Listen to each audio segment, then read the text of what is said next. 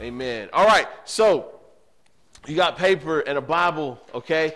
And so I want you guys to pull out that. You got a paper and Bible and a pen every service for a reason, okay? So um, I need y'all to use it. Andres, you do me a favor. Go to the go to the lights for me real quick. I'll tell you when to turn them off. How many y'all were here with Sunday during the English service? Raise your hand if you were here in the English service on Sunday.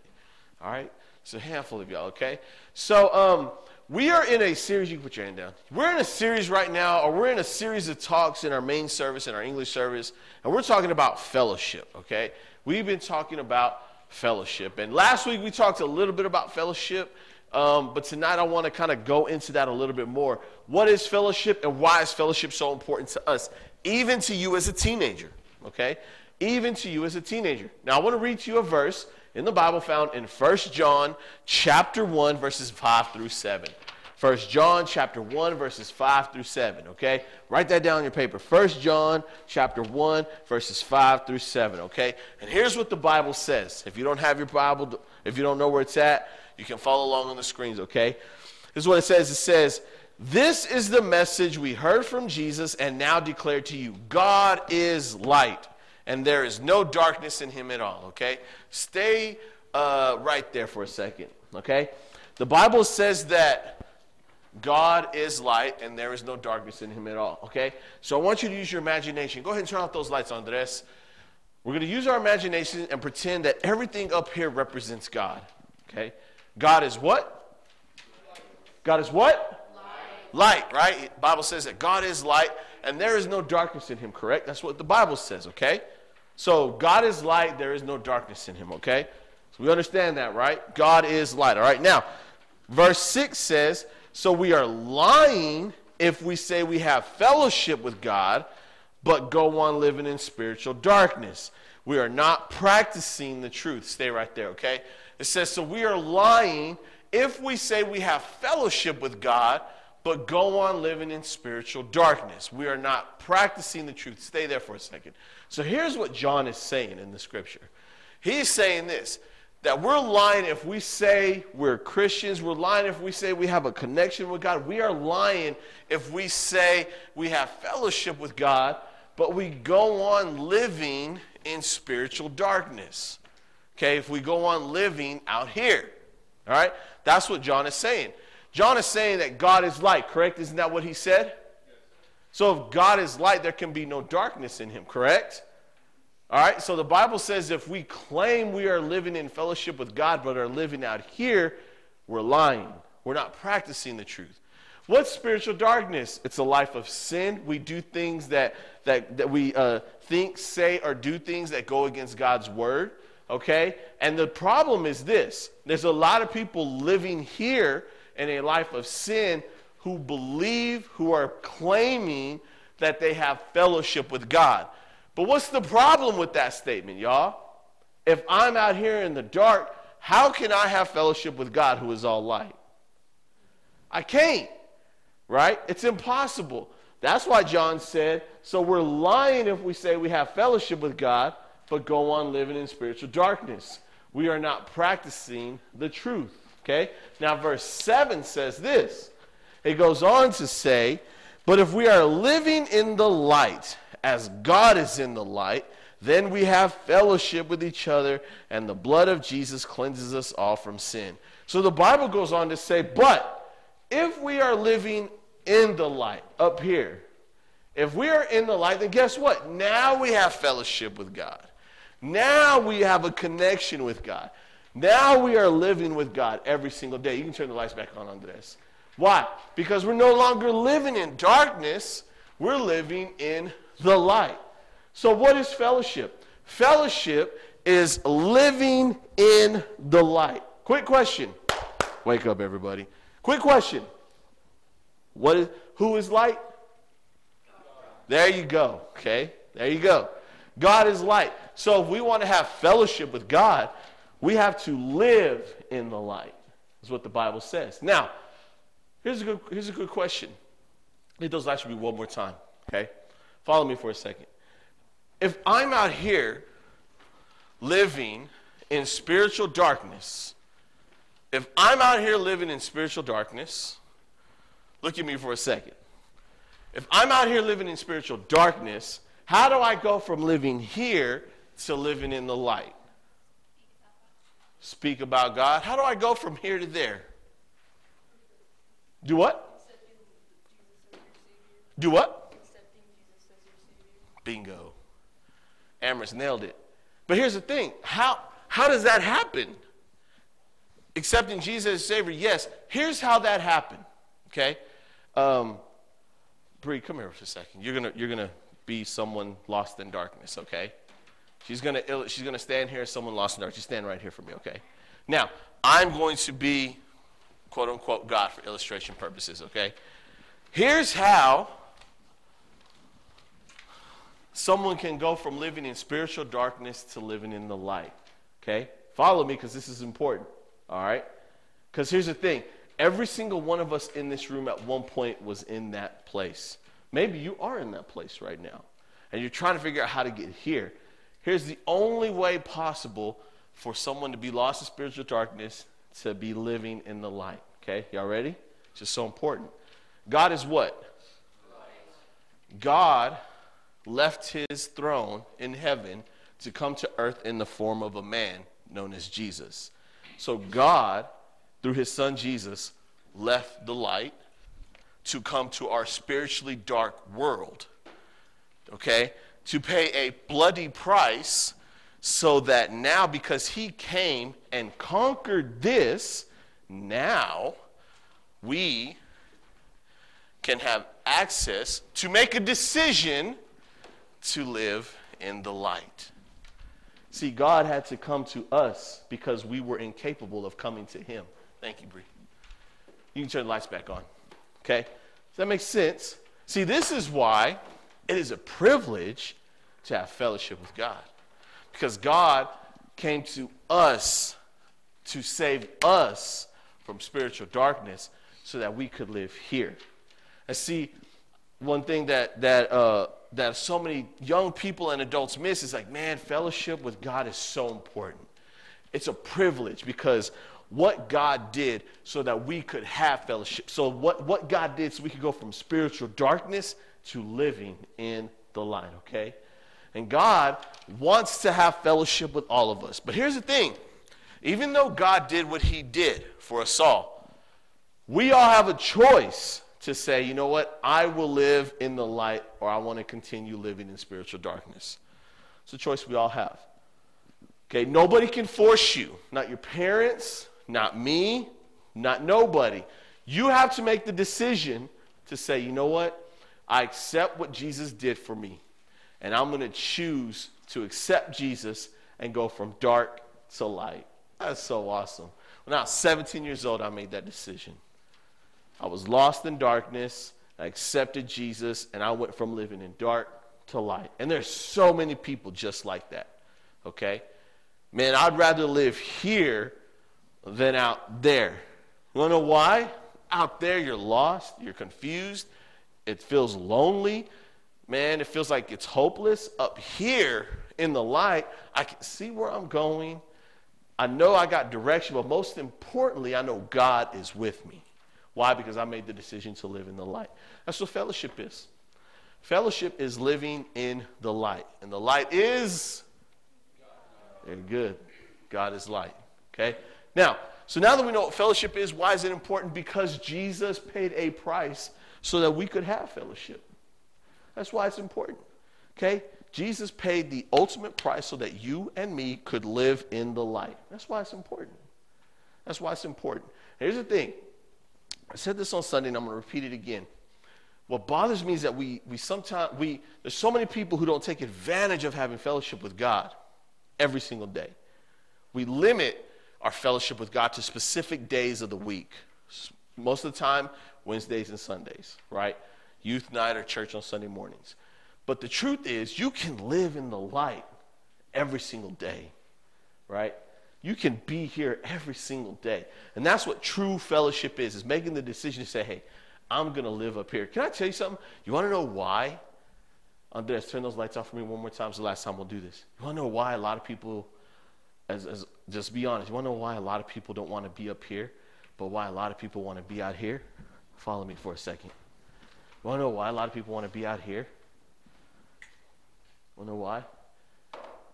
Because you can't see nothing in my life out here. You Can't expose all my deep, dark secrets. It stays a deep, dark secret in the dark, doesn't it? You can't know what my inner thoughts are. You can't know if I'm smiling or laughing. You can't know what my intentions are in spiritual darkness. However, if I come to the light, that's a different thing, huh? You have to humble yourself to live in the light. Thank you, Andres. And let's be honest, there's a lot of people that that's a concern for them. If I come to Jesus, man, I, yeah, it's a bring it all to Him, okay? Bring it all, and that's the cool thing about God is come with everything. Doesn't matter. He wants you here because you know what? He wants to create a new person. The Bible says that if anyone is in Christ, they're a new creation. The old life is gone and a new life has begun. Okay? So, we talked a little bit about a guy by the name of Enoch last week, okay? And the reason is is because Enoch was a guy who lived in constant fellowship with God for 300 years. That's a long time. That means every single day Enoch woke up and made the decision to live in the light. Sheesh. 300 years straight. 300 years straight. He walked in such close fellowship with God that one day God said, You know what? You're coming home with me. And the Bible says that Enoch one day was walking and then was gone. God, in a sense, raptured Enoch from this world and took him to heaven with him. Didn't experience death or anything. That's awesome. Okay? But Enoch was a guy who walked and lived in the light. He lived in close fellowship with God. Now, here's the cool thing about Enoch, man. There's so many things you can learn from Enoch's life. Because can you imagine the joy he had in those 300 years? Can you imagine the peace in difficult situations he had in those 300 years? Can you imagine the comfort in his pain in those 300 years? Doesn't mean he didn't go through things, but he walks in such close fellowship with God that guess what? He was able to get through all those things in those 300 years, okay?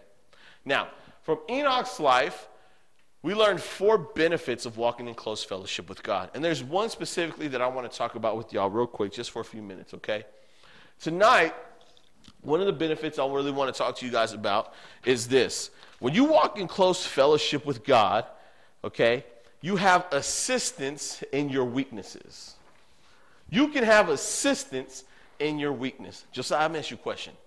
Have you ever been squatting like heavy, heavy reps and you got to the point to where you couldn't come up out of the hole of a squat? Have you ever had some assistance getting up? It's a relief, isn't it? Because, man, there's so much that goes through your mind when you drop into that hole of a squat, and it's like, oh my gosh, like, I'm not coming out of this. This was a mistake. Like, what am I doing here? Like, stuff like that. And it's such a relief when you feel the pressure coming. Okay, man, you kind of want to turn to your buddies and, like, dude, seriously, thank you because that could have been bad, right? Like, it could have been so bad. But it's nice when in your weaknesses, you have somebody there to say, I got you. I'm here. I'm here to help you out. Well, here's the cool thing when you make the decision to live in the light, when you make a decision to live in close fellowship with God, you can have the same assistance in your weaknesses. And here's the truth we all got weaknesses. You and I, we all do, okay? I've shared this many times to y'all. When I was a teenager, a weakness of mine was pornography. Like it was a real weakness of mine. Uh, like it, it, had a stronghold on my mind. It had a stronghold on, on, on my thoughts throughout the day. Like it was a real weakness of mine. Even into my young adult years. Like it was a really strong weakness. Like, and I tried overcoming it so hard, man. Like I tried doing all these, and I never could. I never could. Here I was living in spiritual darkness, trying to overcome darkness. It don't work like that, you know. The only way I was able to overcome my my weakness was whenever I went from darkness to light. When I came and started fellowshipping with God, okay, God gave me assistance in my weakness. God gave me assistance in my weakness. And you know what? Pornography hasn't been an issue for me in years because God gave me assistance in my weakness. Okay? Now here's the cool thing God can do the same thing for you. I want you to do me a favor. On that piece of paper you have, okay, on that piece of paper you have, I want you to write something for me. I want you to write, I want you to answer this question for me. What is your weakness? What's your weakness? You don't, you're not, you don't worry, you're going to keep this to yourself. I'm not asking you to turn it in. I'm not asking you to let your neighbor see it. But what is a weakness that you honestly have? You write on the back so no one can see it and flip it back over, but what's your weakness? Is it what I had? Is it is it lying? Lying's a weakness. Is it anger? Anger's a weakness. Is it stealing? Is it, you know, cheating? What is a weakness you have? Okay. Write that down. What is your weakness? Okay. Now here's the next thing because this is a real thing. When you find yourself acting on your weakness and you realize, shoot, I did this again, who do you run to? Where do you run? I wrote it down like this Where do you turn for assistance in your weakness? It's a great question. That's a great question. Where do you turn for assistance in your weakness? So, for example, my weakness as a teenager, young adult was pornography. And I remember I would try to turn to some friends who also struggled with pornography, thinking that they could help me. That's the dumbest thing I could have done as a teenager and as a young adult. They weren't going to help me at all in my weakness. They offered no assistance whatsoever. Okay? But the truth is, sometimes we turn to people who are terrible when it comes to assisting us in our weaknesses. Okay, and it's true, we all turn to somebody. We all turn to somebody, or we all turn to something. For some teenagers, they turn to video games when they get involved in their weakness as a way to kind of like vent or something. But where do you turn in your weakness, okay? Here's the thing. Just hold on to that. I wrote some. I wrote uh, five weaknesses that I see in teenagers today. I wrote five that I see in teenagers today. Laziness. Man, laziness is a real weakness for a lot of teenagers in our world today. Proverbs chapter 13, verse 4 says this it says, Lazy people want much, but get little, but those who work hard will prosper. That's what the Bible says. It's so true. Lazy people want everything. They want everything. They want to be rich, they want this, that, whatever, but they're lazy. The Bible is very clear. Lazy people want much, but get very little. And the reason is because they don't work hard for it. And the Bible says lazy people want much but get little, but those who work hard will prosper. Is laziness your weakness? If it is, I got good news for you. When you live in the light, you have fellowship with God, He can give you assistance in your laziness. He can make you overcome laziness, okay? Another one I wrote down is impatient. Impatient. Psalms 27 14 says, Here's what I've learned through it all. Don't give up don't be impatient, be entwined, be in fellowship as one with the Lord. Be brave and courageous and never lose hope. Yes, keep on waiting for you will never for he will never he will never disappoint you. It's true sometimes in life we can get impatient with God and we say, "You know what? I'm not going to wait no more." And we kind of just do our own thing. But I love what it says. It says, "Keep on waiting for he will never disappoint you." You know, impatience is a real thing. Like it really is. Um, I was at Subway before I came to church tonight, and there was a lady in front of me. And man, this this new Subway right here, they only got one employee on staff, right? And so there was two people in front of me, and this poor woman, man, she's doing the best she can, trying to trying to get this sandwich out so she can get to the next person. And this woman in front of me was just not having it. She was like, "Oh my like just kept doing this and was just like, and I get it because I've done it before too, right? I'm like, I mean, especially like I could have been like that tonight. So I'm like, yo, I gotta be at church in a few minutes. Like, let's go, right? But she was being an honest. She was like being impatient like the whole time. You could like see it overflowing in her everyday life, right? But like impatient can be a weakness because the reason why I say it is because when God is trying to do something in our lives and we are impatient about it, man, we miss out on what God is trying to do in our lives. We miss out on the ultimate blessing that God wants to do in our lives. And the Bible says, keep on waiting, for he will not disappoint you. Okay? He will not disappoint you. Patience is a real weakness for teenagers. Another weakness that I see in teenagers, this one's real selfishness. Man, your generation is pretty selfish. Me first over everybody, right? Like it, it, it's it's like that. You think about yourself. You only want to think about yourself. You only want this, that, and like for yourself. Philippians chapter two, verses three through four says this. It says, "Don't be selfish. Don't try to impress others. Be humble, thinking of others better than yourselves. Don't look out for your own interests, but take an interest in others too."